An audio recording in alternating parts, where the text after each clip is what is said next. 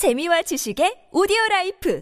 팟빵 안녕하세요. 동물 돋보기입니다. 아마 여러분들 주변에도 덩치는 크지만 너무너무 순하고 귀엽고 장난도 잘 치는 이 견종이 반려견으로 사랑받고 있는 것을 자주 보셨을 것 같습니다. 저는 뭐 개는 다 좋아합니다만 마당이 딸린 큰 집만 있다면 꼭 한번 키워보고 싶은 개가 바로 이 녀석인데요. 항상 활기차게 웃는 얼굴을 하고 있는 리트리버 견종들입니다. 영국의 스코틀랜드가 원산지인 이 아름다운 리트리버들은 성격이 온순해서 천사견으로까지 불리고 있는데요. 머리도 좋고 똑똑해서 맹인 안내견으로까지 활약하는 고 고마운 견종입니다. 하지만 너무 순하다고 키우는 견주가 방심한 탓일까요? 무엇 때문인지 착한 천사견들이 사람을 무는 사고가 발생하고 있는데요. 목줄을 하지 않은 골든 리트리버가 산책을 하고 있던 말티즈를 물어 죽인 일이 있는가 하면 일본에서는 견주인 조부모들 앞에서 손녀가 물려 죽는 사고까지 발생했습니다. 이상하게도 사람을 가장 잘 무는 반려견으로 래브라도 리트리버와 골든 리트리버가 꼽히기도 했을 정도인데요. 요즘 일명 개통령으로 불리는 유명한 개 전문가 분도 리트리버 하면 정말 착하다고 할 정도인데 왜 이런 일이 생기는 걸까요? 지금부터 알아보겠습니다. 전문가는 아니지만 해당 분야의 정보를 조사 정리했습니다. 본의 아니게 틀린 부분이 있을 수 있다는 점 양해해 주시면 감사하겠습니다. 조부모 앞에서 손녀를 물어 죽인 리트리버. 일본 도쿄의 하치오지시에 있는 한 집에서는 할아버지와 할머니가 키우고 있던 골든 리트리버 한 마리가 어린 손녀를 물어버리는 끔찍한 일이 발생하고 말았습니다. 할아버지와 할머니는 우리가 인절미, 천사견 등의 수식어로 부르는 4살짜리 골든 리트리버를 키우고 있었는데요. 이 녀석은 전혀 으르렁거리지도 않고 사람을 물지도 않으며 겁이 많은 성격의 반려견이었다고 합니다. 그랬기 때문인지 할머니와 할아버지는 이 녀석을 마음 놓고 실내에 풀어놓고 키웠다고 합니다. 그런데 2017년 3월 9일 손녀가 할아버지와 할머니의 집에 찾아왔습니다. 소녀의 어머니가 직장에서의 일정 때문에 10개월 된 딸을 할아버지와 할머니께 맡긴 것인데요. 귀여운 소녀는 이제 막 네라고 말할 수 있을 정도로 어린 아기였습니다. 그런데 할아버지와 할머니가 소녀를 보살피고 있던 중 갑자기 방에 있던 골든 리트리버가 아기 머리를 향해 달려들어 물어버렸다고 합니다. 할아버지와 할머니는 너무 놀라 충격을 받았고 이 사고가 일어난 직후 아기는 병원으로 이송되었지만 두 시간이 지난 후 소녀는 결국 세상을 떠나고 말았다는데요. 리트리버가 사람을 내친 또 다른 충격적인 사례가 있습니다. 비교적 최근인 2020년 7월 25일 경기도 양주시에서 6살의 어린 여자아이와 40대 여성 한 명이 큰 개들에게 물리는 사고가 발생한 것인데요. 당시 6살의 어린 여자아이 A양은 49살 친척인 B씨의 집에 들렀습니다. 둘은 함께 집 주변을 산책하다가 갑자기 목줄이 풀리며 달려든 진돗개 한 마리와 골든 리트리버 한 마리에 공격을 받았습니다. A양은 허벅지를 물렸고 B씨는 다리를 물렸는데요. 두 환자는 병원에서 치료를 받고 당시 무서웠던 상황에서 얻은 트라우마를 극복하기 위한 심리 치료 또한 함께 받았다고 합니다. 사고의 발단은 두 개를 키우던 견주였던 80대 C씨였는데요. 자칫하면 큰일 날 수 있는 상황이었는데 견주는 너희없게도 나는 잘 모르겠다는 식의 무성의한 태도를 보였다고 합니다. 이에 A양의 부모는 크게 분노했고 경찰에 고소장을 접수했다고 하는데요. 이 같은 사고가 국내에서만 일어나는 것은 아닙니다. 2016년 영국의 일간지 미러는 가장 잘 무는 반려견의 종류가 어떤 것인지 알기 위해 보험회사의 통계를 분석해 보도했는데요. 이 보도에 의하면 반려견에게 물려 보상을 받은 사례 중 가장 높은 1위의 경우가 레브라도 리트리버에게 물린 경우였는데 그 비율이 전체의 35%를 차지할 정도였다고 합니다. 레브라도 리트리버에게 물린 피해자들은 대부분 택배기사나 우체부였던 것으로 드러났는데요. 미국에서 2005년에서 2017년까지 13년간의 개물림 사고 통계를 보면 사람을 가장 많이 무는 게 7위에 래브라도 리트리버가 선정될 정도라고 합니다. 리트리버는 공격성이 상당히 낮은 개이지만 워낙 인기가 높고 많이 키우다 보니 다른 개들에 비해 사고도 더 많이 나는 것이라고 하는데요. 전체 개체수에 대비해 사람을 무는 경우의 확률을 비교해보면 리트리버들의 순위는 낮은 편이라고 볼 수 있겠습니다. 2017년 10월 이촌 한강공원에서도 사고가 발생했습니다. 소형견 말티즈 한 마리가 희생되었고 그 견주 또한 다치는 일이 생긴 것인데요. 당시 견주는 반려견 3마리와 산책을 끝낸 뒤 집에 돌아가던 중이었는데 그중 말티즈 한 마리가 소변을 보고 싶어해 바닥에 잠시 내려놓았다고 합니다. 주변에는 3마리의 리트리버를 데리고 나온 또 다른 견주가 있었는데요. 그런데 그 3마리 리트리버 중 한 마리가 말티즈를 보자마자 순식간에 달려오더니 목덜미를 물어버렸다고 합니다. 그러자 또 다른 리트리버 한 마리도 이에 가세했다고 하는데요. 말티즈의 견주는 리트리버들에게서 자신의 말티즈를 떼어놓는 도중 자신도 물려서 상처를 입었다고 합니다. 이때 리트리버 3마리의 견주는 멀리서 반려견들의 이름을 부르기만 할 뿐 통제하지 않았다고 하는데요. 더 화가 나는 것은 진심 어린 사과와 애도를 전하기는커녕 문자로 대충 미안하다는 말만 던질 뿐 나머지는 법적으로 알아서 하라고 나오는 리트리버 견주의 말이었다고 합니다.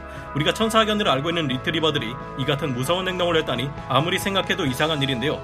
천사견 리트리버들은 왜 사람을 무는 것일까요? 래브라도 리트리버나 골든 리트리버들은 학대나 방임, 공격성을 방치하는 훈육과 같은 낙조건을 겪지 않았을 경우 대부분 온화한 성격을 가지고 있습니다. 오죽하면 어떻게 하면 이 개를 화나게 할 수 있을까 하는 영상이 인터넷에서도 높은 조회수를 차지할 정도인데요. 공격성도 아주 낮아서 먼저 공격을 당하고도 대부분 자리를 피하거나 할 뿐 반격하지 않습니다. 안내견으로 리트리버가 1순위로 선택되는 데는 그만큼 이들이 인내심과 사회성이 뛰어나기 때문인데요. 가끔 안내견 부적합 판정을 받는 경우도 있는데 어이없게도 그 이유가 너무 친밀하게 굴어서일 경우가 가장 많을 정도라고 합니다. 진돗개와 달리 리트리버들은 집을 지키는 데는 영 맞지 않아서 모르는 사람이 들어와도 해맑게 반기면서 금고까지 친히 그 사람을 안내해버릴 수도 있다고 하는데요. 하지만 그렇다고 해서 이들이 겁쟁이라거나 전투력이 떨어지는 개라고 할 수는 없습니다.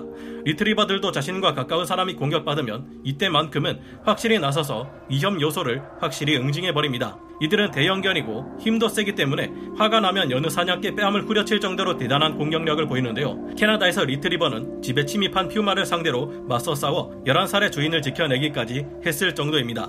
경찰이 퓨마를 사살한 덕분에 아무도 다치지 않을 수 있었습니다.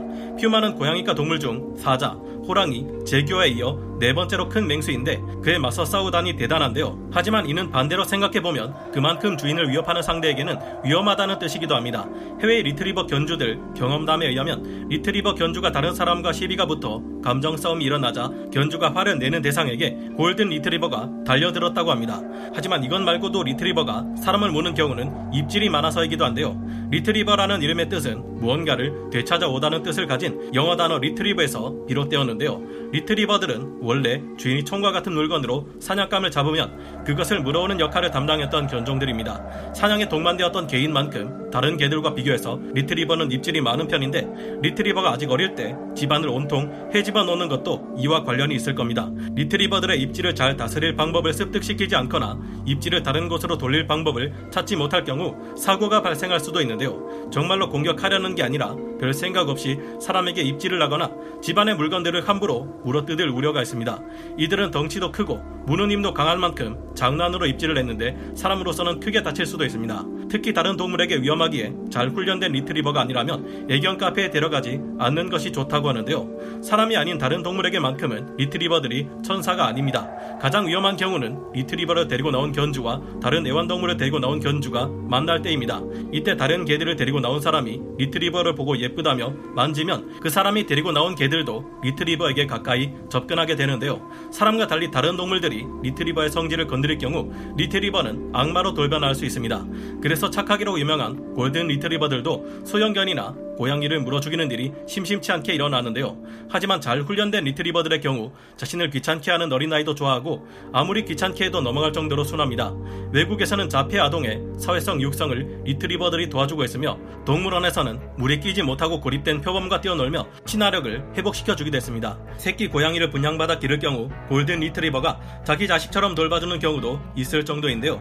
새끼와 함께 먹으라고 간식을 주면 자기는 안 먹고 새끼에게 모두 먹이는 대견한 모습을 보이는 만큼 잘 훈육된 리트리버를 키우는 것은 그만큼 행복한 일이 될 겁니다.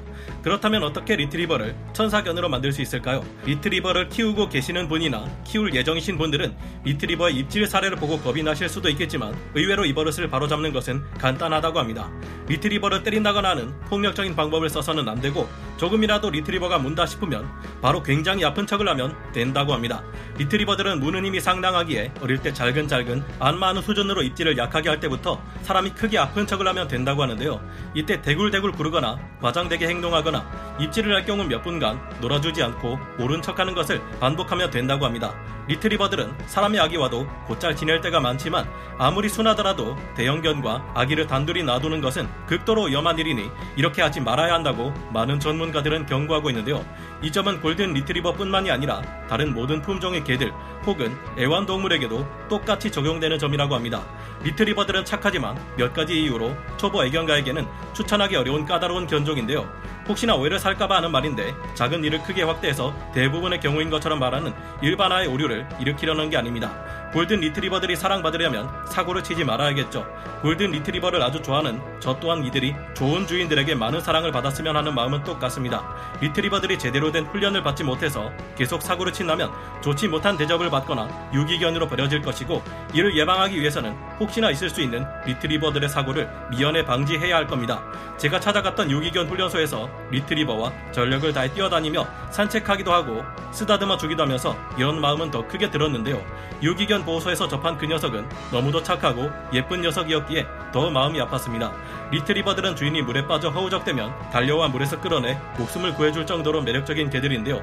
그런 만큼 더 이상 이 녀석들이 사고를 내지 않고 모든 사람들에게 사랑받을 수 있도록 견주들이 각별히 보살펴 주었으면 하는 바람입니다. 오늘 동물 돋보기 여기서 마치고요. 다음 시간에 다시 돌아오겠습니다.